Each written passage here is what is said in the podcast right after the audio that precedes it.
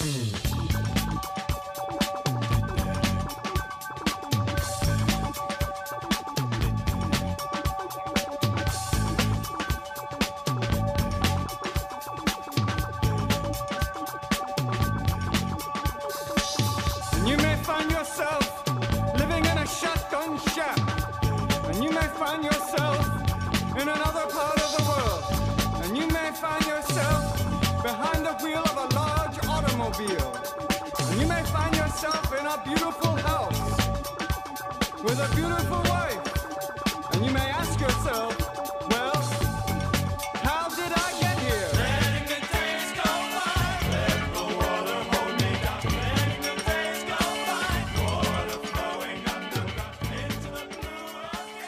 Hey, how's it going, everybody? This is Chris. Welcome to episode 251 of X Lapsed, and it's a uh, it's a strange non-Sunday edition where we're looking at X Men Unlimited.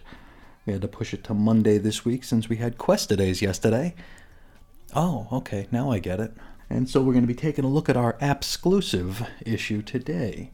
So let's hop right in. We've got uh, X Men Unlimited, uh, either Volume 3 or Volume Infinity, I guess. Uh, number 3. We'll say it has a September 2021 cover date, even though it doesn't have a, uh, you know, cover to put the date on. Anyway, written by Jonathan Hickman with art by Declan Shalvey, letters VC's Joe Sabino, edits Bisa White Sapolsky, and it appeared on the app on September the 13th of 2021. Now, we pick up right where we left off last time, though uh, we do have to scroll for about five seconds to get there. Once we do, it's, uh, well, it's MODOK, of course. Uh, well, the MODOK mainframe of the Dreadnought paradigm shift, anyway. And MODOK threatens to kill our hero. Uh, not sure why, but the next we see of Logan, he's pouring out his remaining two beers. Uh, did, I don't know if we missed something here. I don't know why he would drink four of them and then dump two. I don't know. Maybe he's watching his weight. Oh, and it's worth noting here that uh, the MODOK mainframe is like in this giant bubble. Where last issue, when we wrapped up, it looked like it was like underground, kind of like inside the ground under a clear membrane. Maybe it wasn't clear. Maybe maybe I'm just an idiot. Who knows? But uh, anyway, MODOK asks Wolverine if he's ready to die.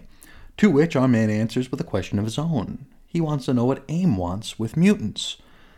Now, you remember we heard the term Project Tundra back at the first issue, and how I mentioned that it was new to me? Well, AIM's need for mutants has to do with that, and we'll just let MODOK explain it. He says Project Tundra demands biological resources. Project Tundra must succeed for AIM to survive, therefore, AIM must have biological resources. So it's uh, just as easy as that, I guess. Wolverine decides that his uh, next best step should start with a snikt, and so uh, he cuts his way into the bubble membrane thing and proceeds to hack away at the MODOK hologram facsimile. I'm not quite sure how this works, and uh, well, neither does MODOK, it seems. He informs Logan that it would uh, he would need to slice 100 billion unique connections to shut down this mind, uh, something he estimates should take our hairy little mutant friend 17 entire years to do.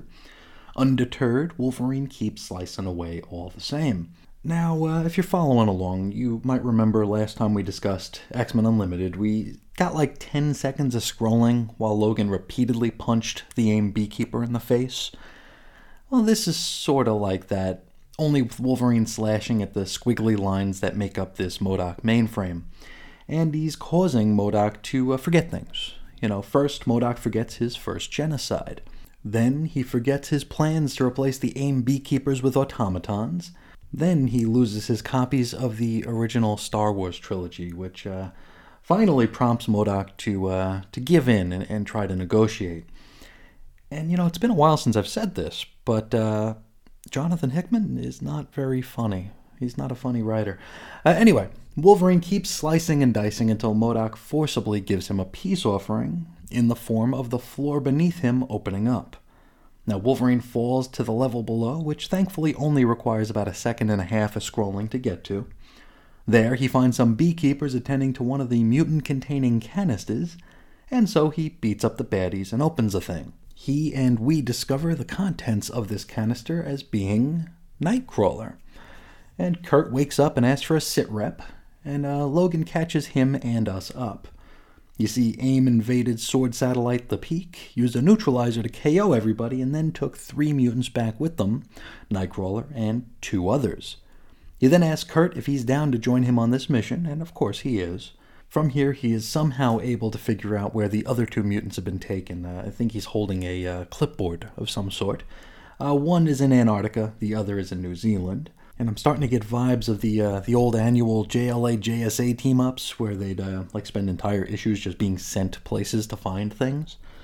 Uh, now Kurt says, "Hey, there's two locations. There's two of us. Maybe we should split up."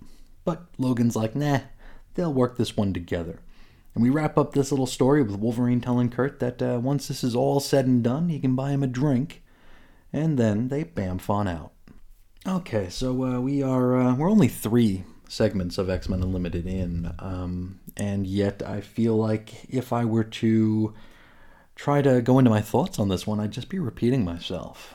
Which, uh, you guys know me, I do repeat myself fairly often on this program and on, all programs, I suppose, but uh, I really don't have anything novel to say about this. Um, the art's great, the story is kind of just there. It uh, doesn't feel too terribly important or vital to the you know overarching Reign of X storyline. It's just a kind of an aside. And I mean that isn't necessarily a bad thing, especially since I mean we are getting this at least for now we're getting this for free. So the price is right. It's extra content, it's extra flavor. So many of us are already subscribed to Marvel Unlimited, so this is just a this is just sprinkles on top of the sundae. So it's it's hard to complain about it. It'd also be kind of silly to complain about it. I mean, this is extra content after all. I'm not exactly sure how long this opening arc's going to go on. If I were to make an uneducated guess, I'd say that we're probably right around the halfway point. I mean, here we are. We found Nightcrawler. You know, this is issue three. Uh, probably four will find the next one. Five will find the third and final one. And then probably in six, we'll have our big, you know, senses shattering conclusion to this arc. At least I hope it doesn't go uh, any longer than six installments, because uh, I think my mind has already moved on to what could possibly be next from the unlimited run here. This is uh, still a uh, format and a medium that I think has a lot of uh, potential. But I think I'm already kind of over the scrolling gimmick and uh, kind of over this AIM story as well. So, of course, that isn't to say it's a bad thing. I just feel like the unlimited concept uh, evokes memories of these sort of side stories. And uh, talking of potential, I mean, I've said this the past few times. I think this sort of thing should be used to flesh out uh, some lesser known and lesser seen aspects of the current, uh, you know, X Men landscape. I totally understand launching it with a Wolverine story, but uh, I just hope it doesn't, you know, drag on too long and we can move on to some other things. I mean, of course, that is uh, bearing in mind that that's the goal here, and I don't know anything about anything. So, for all I know, after the Wolverine arc ends, maybe we'll get a six part Emma Frost arc because certainly we don't see enough of her in these books. Then we can get four parts of people talking about Jumbo Carnation's outfits. We can we can do that because we certainly don't see enough of that. But I'm of course being overly snarky here, but. Uh, I'm just hoping that uh, maybe we shine a light on some of the lesser seen aspects of uh, Krakoan life once this opening arc is uh, out of our way. But that'll remain to be seen, and we will get there. When we get there, in any event, we'll we'll be there for it. But I think that's all I have to say about uh, X Men Unlimited number three. But uh, we do have another number three to talk about, and it's it's Jeff number three. We'll say it's September 2021 cover, despite the fact that it doesn't have a cover. Uh, the story is called Sheep's Clothing, written by Kelly Thompson with art by Gurihiru. Edits Pile Go Wacka Sabolsky. Now, this is another kind of blink and you miss it story. It's very, very short, but it's also very, very fun and very, very wonderful. Now, we open with little Jeffrey at the beach. Now, he watches some of the human folks surf and he gets excited about hopping into the drink himself. Only, before he does, he remembers the terrible fright he gave his pals back in issue one. So it's Jeff has continuity. and uh, it's almost like more continuity than I'd expect in an average Marvel comic nowadays. Now, anyway, if you recall, back in issue one, Jeff was visiting the public pool. And when he hopped in for a swim, all of his pals, upon seeing his shark fin, scrambled to get out of the water. And uh, these weren't just some wimps or nothing. We actually have a who's who here. We had Moon Girl, Devil Dinosaur, Black Panther, Spider Gwen, Captain Marvel, Captain America, Miles Morales, Doctor Strange, and the Hulk. So, with this revelation, Jeff gets all slump shouldered and sad. And yeah, it's weird to say, but this tiny shark actually looks slump shouldered. But then he has an idea, so off to the costume shop he goes. There, he buys a costume from a pair of vendors dressed as Fin Fang Foom and Gwenpool, respectively. And next thing we know, Jeff returns to the beach, changes into costume where he's dressed as a dolphin. And he hops into the drink, and nobody is any the wiser, and he can finally play with his new human friends. And that's where we leave it. And uh, just like I said with uh, X Men Unlimited number three, I feel like to analyze this or attempt to analyze it, I would just be repeating myself because this is a story that uh, defies analysis. It's just an adorable little aside, and uh, I had a great time with it. For as short as it was, I, I really, really enjoyed it. The art here is just it pops. It pops. It's just plain adorable. And the uh, situations that uh, Kelly Thompson puts this tiny little land shark in are just uh, they're just so much fun. Um, and just like every time we've talked about Jeff to this point, um, my only complaint is I want this physical. I want physical versions of this. I want I want Jeff merch. I want as much merch as Marvel can throw at us here. This is uh, some gateway uh, stuff here. I think you could capture the imagination of uh, of young readers for perhaps the first time by giving them some Jeff stories. And if you've been listening for a while, you all know how I feel about adaptations of comics here. If you make a movie or a cartoon or a whatever out of it, I, am usually not on board with that kind of thing. I usually roll my eyes anytime someone's like, well, this would make a great cartoon. Or, hey, this should be a movie. Well, in Jeff's case, yes, this should be like short five minute cartoons. This should be cartoons. This should be those mini comics that people give away on Halloween. I mean, this I feel like there's so much potential with Jeff as a as a gateway character and getting the younger generation interested in our comics universes here.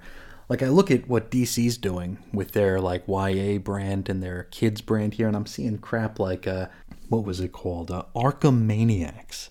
I mean, are you kidding me with this crap? Um, but no, give us Jeff, put him in the kids section of the bookstore, put him next to Dog Man and the Pigeon and the Elephant and Piggy, you know, put him over there where kids can find him here and present it as looking a little less cheap than the, you know, I can read level 2 Captain America story that looks like the most generic thing in the world. And yeah, I do have a little bit of knowledge about the kids section of bookstores. My wife, uh, my wife taught second grade for over a decade, so we spent a lot of time uh, collecting books for her library. And I always wanted to like suggest that she picks up some sort of a, a Marvel or a DC thing, but all of the Marvel and DC stuff looked so cheap, looked so crappy. And I couldn't imagine a single kid reading that and being excited to seek out more of the same. And then as they grow older, actually maybe, maybe darken the doorway of a comic book store to continue following these adventures. But uh, I think Jeff the Landshark might be that breakthrough character. I mean, you give cameos to all the heavy hitters in Marvel, you have them all kind of orbiting around this adorable Landshark and his adorable little innocent adventures, and I, I think you could uh,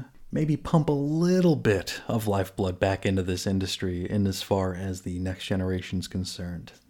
And I've totally taken Marvel to task before for their lazy, thrown in free comic book day crap. Jeff the Landshark seems like the perfect candidate for a free comic book day issue. And maybe I'm over romanticizing it. Maybe uh, I'm completely wrong, but, and I certainly don't think that uh, Jeff the Landshark can single handedly save comics retail or anything like that, but uh, I think he could uh, be a step in the right direction. Again, this is younger readers here, uh, kids who are just discovering what comic books are and it's a tough road to hoe. And I mean, I've talked about this so many times before, so I will try not to waste too much of your time on it today. But uh, comics are not impulse buys anymore. Comics are expensive. Comics are not written for kids anymore. You wouldn't want a kid reading a mainstream comic book anymore. It's just not written for them. And so uh, the the answer may lie within a tiny little land shark. But yes, I think that's all I have to say about uh, Jeff the Land Shark number three. I was positively tickled that there was continuity. I never expected there to be continuity, so big thumbs up for that, and uh, just big thumbs up overall. Such a fun, quick experience, but so much fun. So much fun.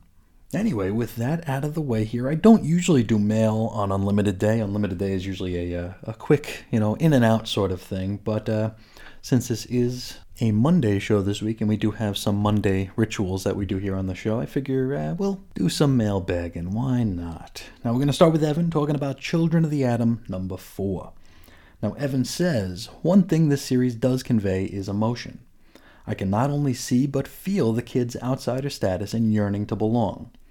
But the story doesn't hold up to the feelings. The fact that I know I now know it's ending in two issues makes me question the slow burn even more. It feels like every time we learn something and think the series is going in a particular direction, we start over with a new narrator and direction while retreading similar ground. Perhaps it's meant to keep us guessing. Are they mutants? Altered humans? High tech wonders? Aliens? Those are all the TSR Marvel role playing game character types I can remember off the top of my head. And yeah, I totally agree here. Um, if you're listening to this episode, you've probably already made it through the conclusion of Children of the Atom, where I made a lot of those same um, sort of observations there. It's like, was this really the right way to present this story with this semi repetitive slow burn here, where for every like one step forward, we got two steps back? It just, uh, it didn't work for the way that it was presented here. Um, I'm not sure how it'll read as a collected edition because of course that's all you know that's all corporate cares about is how this is going to read in perpetuity here. They don't care about the monthlies or the weeklies or anything like that. So when you read the uh, the trade the inevitable trade and you see that the hellfire gala is part of the ending of it it's not going to matter when this happened. It's not going to matter if this issue came out two months after the hellfire gala actually ended. It's uh, a lot of the a lot of the concerns that i think i had in reading it month to month aren't going to be pertinent or valid anymore. Unfortunately, I don't know Professor X, so I can't have my mind wiped. All I can do is reflect on how I received them going month to month. And in that regard, it was uh, a very clunkily told story, at least in my opinion. Now, Evan continues Where's Negan and the other headmen? And Maggot's on the last page of this issue and on the cover of number five, so I've got to see what happens next. And I'm also going to go with Carmen being a brood queen. Maybe she can go hang with Broo and design X costumes for his kinder, gentler brood. And yeah, I think I think a lot of us forgot about Negan and the other headmen there during the uh, the Cole dinner scene where we found out that Cole's uh, illness or whatever he came down with um, was cured by giving him some like mutant DNA, uh, like a transfusion of some sort. I can't remember exactly how it was presented to us, but uh, something along those lines. And uh, it definitely felt like we were seeding for a future story arc here. And I mean, we don't know what's coming post Inferno. There could very well be a volume two of this. I mean, who can say? And as far as Carmen's um, manifestation there, well, by now you know it wasn't uh, that she's a brood queen. It was actually just a, a swipe of the uh, the old O Comics razor. You know, um, what's the what's the easiest thing that they could have made her into? Well, a mutant, and uh, that's exactly what they did. Definitely kind of a misfire as a series, but this one felt like it was kind of snake bit from the start, didn't it? Um, I mean, this one was originally solicited back in uh, the spring of 2020, right? So over a year later, it came out. Things were well, they were pretty different from, uh, I mean, we were post X10s and uh, we were in a whole different phase of this run. So perhaps it would have fared a bit better back then. Maybe this would have been like phase one for Vita Ayala's uh, run on New Mutants, because if this would have gotten us to the original launch date of the X of Swords event, right after that is when is when Vita Ayala took over New Mutants. So maybe this would have been a lead-in for that. Uh, maybe the Coda Kids would have been uh, more part of the Wild Hunt storyline going on in New Mutants. And for all we know, the Coda Kids may show up somewhere down the line in New Mutants. We do know that there's a new direction coming. At least that's what the solicit alludes to uh, come December or so. So wouldn't surprise me either way. I suppose we will see. But uh, thank you so much for writing in on that one, Evan. I really, really appreciate it. Next up, Andrew Franklin talking about the Trial of Magneto number one.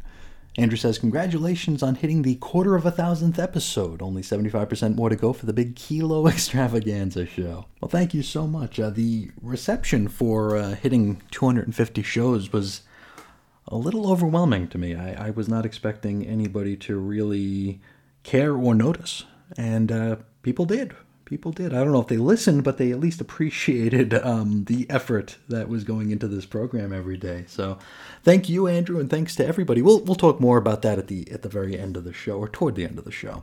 Andrew continues.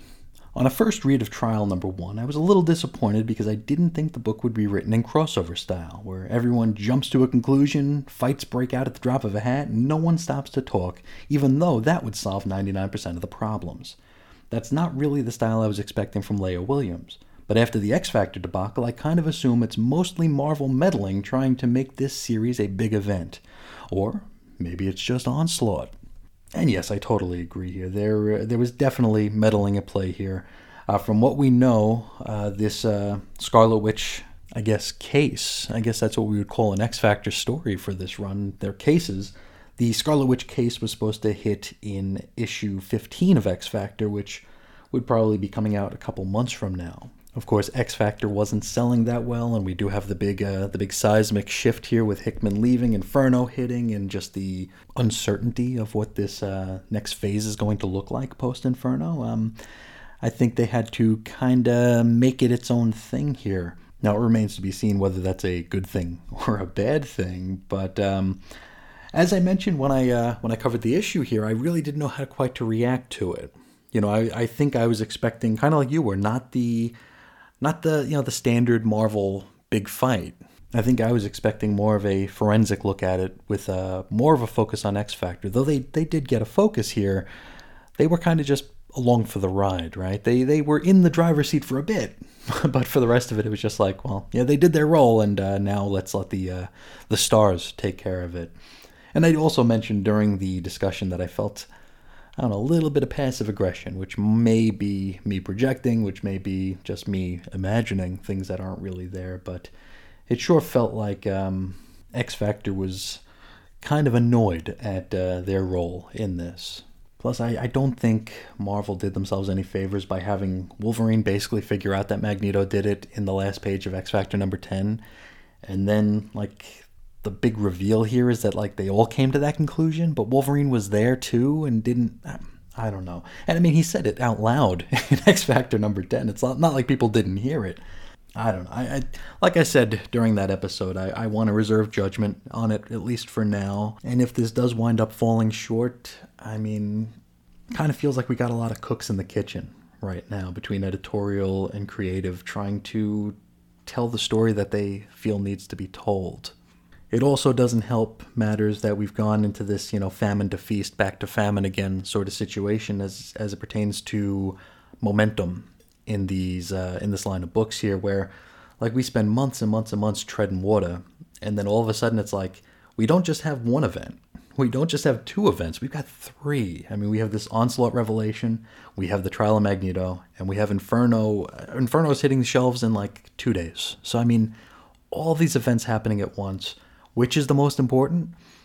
Well, probably Inferno. So what does that mean about the trial of Magneto? That's a just a another event? Is that a less important event? It's I don't know. It, it feels like really odd timing and it's not doing anything but Inferno any favors.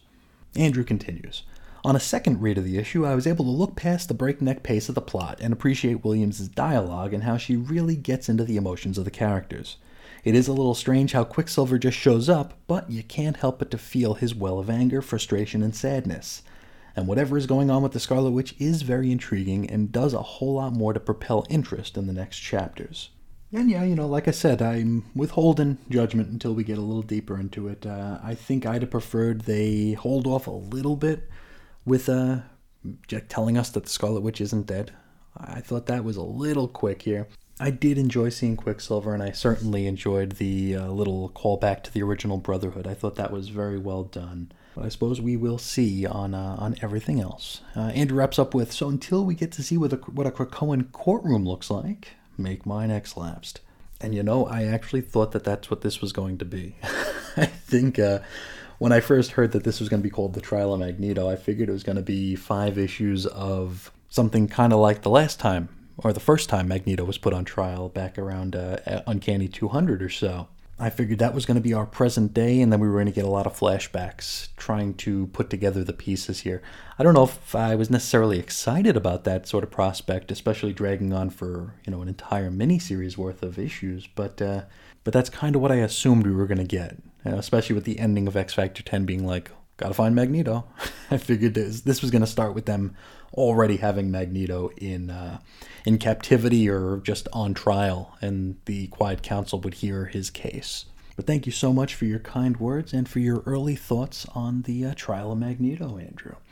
Uh, next up, we got Peter talking about X Corp number three, and uh, in particular, uh, one scene that was in X Corp number three uh, regarding when Jamie Madrox manifested his powers. Now, Peter says, I always thought most mutants had their mutations hit during puberty, but just like not everyone writing with their right hand, there could be a fair bit of exceptions. Didn't Professor X and Cassandra Nova manifest powers in their mother's womb? I think it's unnecessarily limiting for all people finding out their mutants exclusively one way or the other. And yes, that's uh, absolutely true. Uh, Cassandra was, uh, what was she, a Momon, I don't, I don't know how to say the word, Mumandri? Mum, whatever she was. Uh, uh, Charles was able to, uh, or he thought he was able to take her out with his powers, even while he was still in the womb. I think my point in mentioning that during X Corp number three was more me being kind of a, well, snarky jerk, kind of playing it like a, the writer of that issue isn't familiar enough with the uh, with the source material to know that there's uh, any sort of I don't want to say controversy, but uh, debate over whether or not that's how his powers would have manifested. Because not only do they not read the other X books, I doubt they're uh, looking at old Usenet posts and old forum posts going back, you know, quarter of a century at this point. But yes, your point is well taken, and, and for the most part, I do agree. I, I like uh, that there is a bit of variety on how and when a power can manifest. And my statements on that episode were more just me being kind of a pedantic jerk, is all. But thank you so much for writing in, Peter. I'm really enjoying hearing from you. Now, that is the mailbag for today, but from here, we're going to hop into a couple of voicemails. So, uh, we're going to start off with a voicemail from Ed Moore. Hey, Chris, this is Ed Moore. Um, in reference to your question posed on X Lapsed Point One, Episode Three, Marvel Mystery Comics number three about Toro, um, I say you just pass him by uh, as you are going through all of these different series and different eras and everything. It's just not going to be possible to keep up with everyone who is a mutant uh, rumored mutant, possible mutant, potential mutant, kind of mutant, you know, it, it just, it'll start expanding too quickly. If you, um, probably just pare down and focus on the ones that, uh, pop up more frequently or become, you know, A-list characters, that probably will be, um, enough to fill plenty, plenty of time that you want to do as far as research and, and podcasting. But there you go. There's my three cents. Catch you later, man. Ciao. So, some of you listening probably don't have any idea what Ed was just talking about. So, uh, let me fill you in a little bit here. Over on the Patreon, we do have an exclusive show called X Lapsed Point One, wherein right now we're uh, talking about. Uh, it's got to kind of be an all inclusive mutant program that uh, covers topics and characters that don't don't really fall into the purview of X-Lapsed or Essential X-Lapsed. It's kind of the extracurricular sort of stuff here.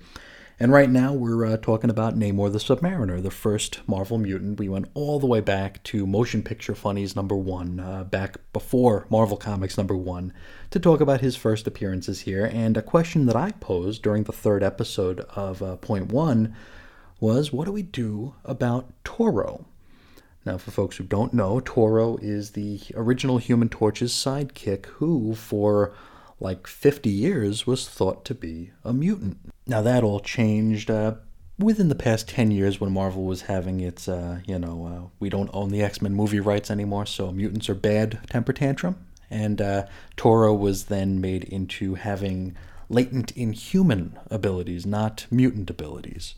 But I still thought it would be uh, interesting to pose the question you know, do we cover Toro, who was thought to be a mutant for so long? And uh, so far, the consensus has been, uh, just like Ed said, no, no Toro, don't do Toro. Which I tell you what is a relief. Um, we will be having some uh, uh, Submariner and Human Torch crossovers. At which point Toro will be there, so I could probably say everything that we need to say about Toro during one of those issues. But I mean, had we covered Toro, it would kind of like double the amount of shows we'd have to do. So I'm happy that people are okay, kind of, kind of putting Toro to the side. Maybe there's someone else out there who wants to do a uh, Toro-centric program, and I can just, uh, I can just link to them, and maybe they'll link back, and we can uh, synergize in that regard. But I want to thank you so much for calling in, Ed, and of course for all of your support and for uh, joining in on the uh, little Patreon experiment we have going on right now. Uh, next up, a voicemail from Jeremiah. Hey, Chris, it's Jeremiah. Just wanted to say congratulations on uh, Patreon. I hope it goes really well for you. I also wanted to say that I read X Men number three this week and the Onslaught comic, and I'm looking forward to your shows on both of those when they come out. The X Men comic I really liked, and the Onslaught book I had no idea what's going on, so I'm going to need you to translate it for me in the podcast. Talk to you soon. Bye. Well, thank you for your uh, kind words and for your support. Um, I was very, very nervous about starting this little experiment, and uh, I'm actually kind of overwhelmed by uh, the response that it's gotten so far. So, uh, thank you, and uh, we I will name names as we uh, get closer to the end of this episode. But definitely thank you, and I am certainly looking forward to that onslaught issue myself here, and I will do my best to translate as best I can. Now that's our voicemail segment. Uh, next up, we do have some uh, news. We have a little bit of news and rumors here uh, regarding the future of the X books here. Um, one is uh, one is pretty uh, potentially important. It's a rumor though. Uh, Benjamin Percy had tweeted out a redacted screen cap of a recent X Men Summit Zoom call or a conference call of some sort. And it has you know like the brady bunch boxes right? Where you see a different creator in each box but two of those boxes were uh, were scratched out. But folks over at bleeding cool did a little bit of forensics on it and uh, were able to match up the background the little bits of the background that weren't crossed out and uh, they assume or they believe that one of those redacted creators might just be former Uncanny X Men writer, former Generation X, uh, not Generation X, Generation Hope writer, Kieron Gillen. So, how do we feel about that? Well, I can't speak for everybody, but uh, I rather enjoyed his work on the X Men uh, going back. Boy, that was over 10 years ago, wasn't it? Where'd my life go? Boy, um, yeah, I, I'm a fan of Kieron Gillen. So if he's going to be part of this post Hickman um, run, then hey, I'm I'm there for it. I think that's a really uh, that's a value added move for the uh, for the X Men Brain Trust right now. Uh, the other bit of news we have is tangential. Uh, it's not really X Men related here, but some of the X books are tied up in a crossover with these characters at this point. But uh, yeah, we learned that Guardians of the Galaxy will be wrapping up after the last Annihilation. So I guess we can say the X Men were part of the Guardians swan song for this uh, for this point in time. But uh, that's the news. Next up, we got This Week in X. Um, this is where I like to tell you what's coming out on Unlimited and what's hitting the stands. Unfortunately, there still is no uh, information on Unlimited. So, I mean, it's when you're listening to this, it's Monday, so all you got to do is pop over to the app and everything's there. So, I don't know what good I was doing you anyway in that regard, but uh, I can't tell you what's there.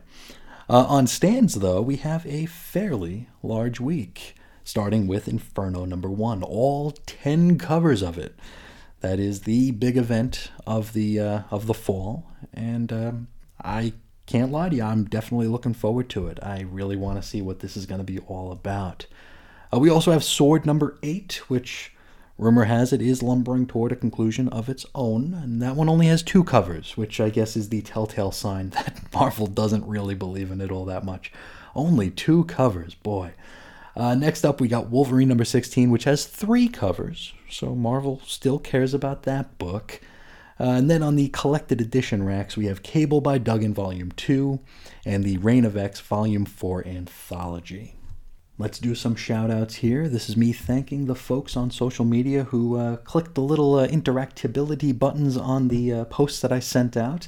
And this is all about the 250th episode and the launch of the Patreon here. And I tell you what, it's a long, long list this time out, and uh, it really, really means the world to me that so many folks were uh, receptive to you know this uh, this little tweet I sent out. Uh, let's start over on Twitter. I want to thank uh, Ed Moore, Walt Nealand, The Long Box of Darkness, Joe Crawford, Dave Schultz, Bob Roland, The Long Box Crusade, Pat Sampson, 21st Century Boys, Jason Colby, Jeremiah Jones, Jacob Jones, Chris Bailey, the Between the Pages blog, Billy D, Mark Jagger, Professor Allen, Tom Panarese, Into the Weird, Jesse DeYoung, Evan Bevins, the Scary Stuff Podcast, Kirk Spencer, Joseph Day, the Source Material Podcast, David Perlmutter, Jody Yurden, Tyrone Hagens, Mark Radulich, and Professor Frenzy.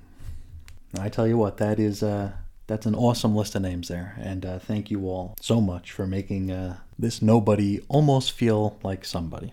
so thank you all so much. Over on Facebook, I want to thank Professor Allen, Jesse D. Young, Chris Bailey, Pat Sampson, Andrew Franklin, Walt Nealand, and Billy D. Thank you all so much for helping to signal boost the show and uh, spread the word. Now, as mentioned, with the 250th episode, I did launch a Patreon, and uh, I was expecting to be met by uh, digital crickets. Uh, but no, no, um, I was uh, blown away, blown away by the reception here. Um, just two days into the experiment, and uh, there are already eight patrons on board. And I want to give them my sincerest thanks. Um, thank you to uh, Andrew Franklin, Ed Moore, Walt Nealand, Jeremiah, Jason Colby, the Scary Stuff Podcast, Jesse DeYoung, and Damien. There really are no words. Um, thank you so much. Uh, this is uh, I'm I'm very weird about putting myself out there. Um, I always view um, putting myself out there as just another another way for me to potentially fail at something. So uh, doing this was was hard for me. It was very very scary, and um, just wrapping my head around the concept that anything I could I could produce would be worthy of uh, anybody's time, much less anybody's hard-earned money. It really, like I said, there there are, there really are no words besides uh, besides a heartfelt thank you. So thank you. There's a lot more to come over on the exclusive channel here. I have a lot of ideas that I'm uh, currently kicking around, so expect some announcements in the coming uh, weeks and uh, months. But I think that'll do it for me today. This is an uncharacteristically long um, X Men Unlimited episode, isn't it? Um, uh, now, if anybody would like to get a hold of me, you can do so very easily. You could find me on Twitter at Ace Comics. You can shoot me an email over to weirdcomicshistory at gmail.com. You can call into the X-Lapsed voicemail hotline at 623-396-JERK. For blog posts and show notes, you can head over to chrisisoninfiniteearths.com. You can join us on Facebook. Our little group is 90s X-Men. And of course, the uh, archives are available at chrisandreggie.podbean.com, and you can find that on any of your favorite and least favorite podcast applications. And of course, there is the Patreon, which I am trying not to push too too hard because I know that could be very very off-putting, but it, it is there. It's at patreon.com slash xlapsed. But with all that said, I think that will do it for today. I'd like to thank you all so much for sharing some of your day with me today. And until next time, as always, I'll talk to you again real soon. See ya.